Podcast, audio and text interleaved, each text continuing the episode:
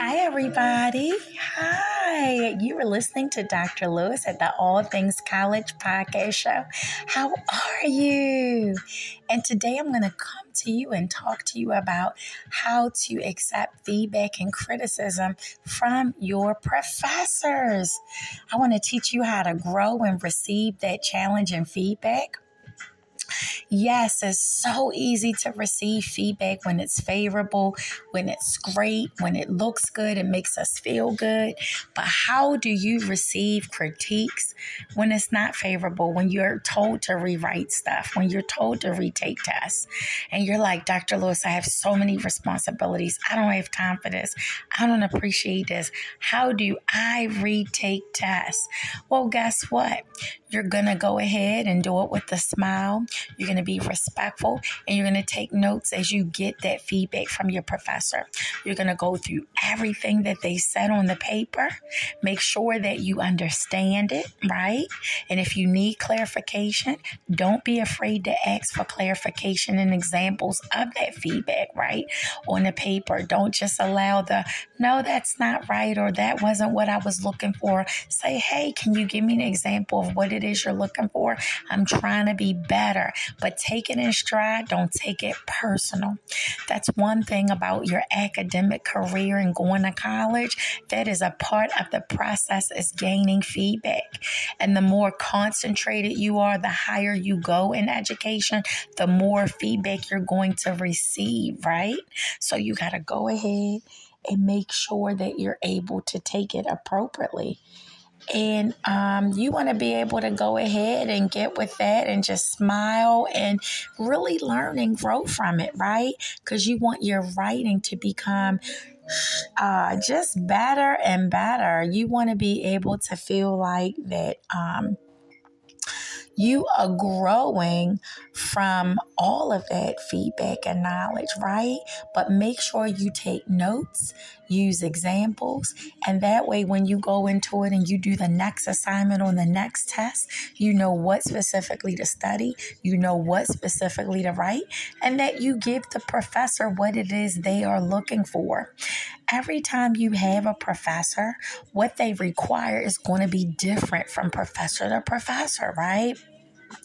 Case in point, some people might want a cover page with every assignment you turn in.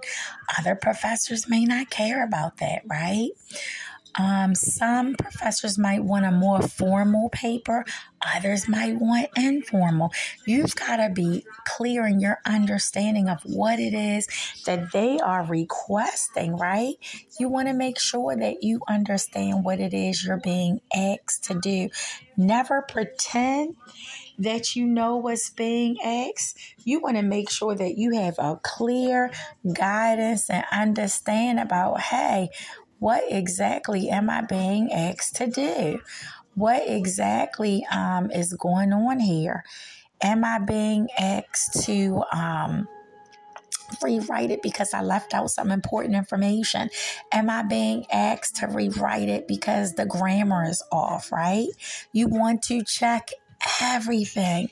But it's important because you got to know what it is that you're lacking so that you can make up for it and get better in that area. And your feedback is going to be helpful to prepare you to your next level of learning. But never take any of it personal. You can't take it personal. When you're growing and learning, be ready to understand that you're going to make a lot of mistakes, right? People just don't become great overnight, right? It takes time to be great.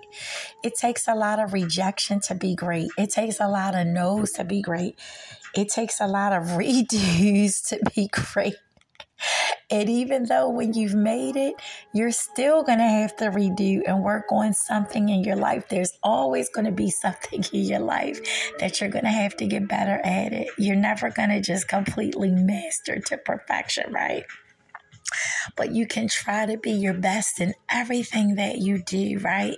So, again, I want to leave you with these tips so that we're all clear on how I accept feedback. Number one, don't be argumentative, right?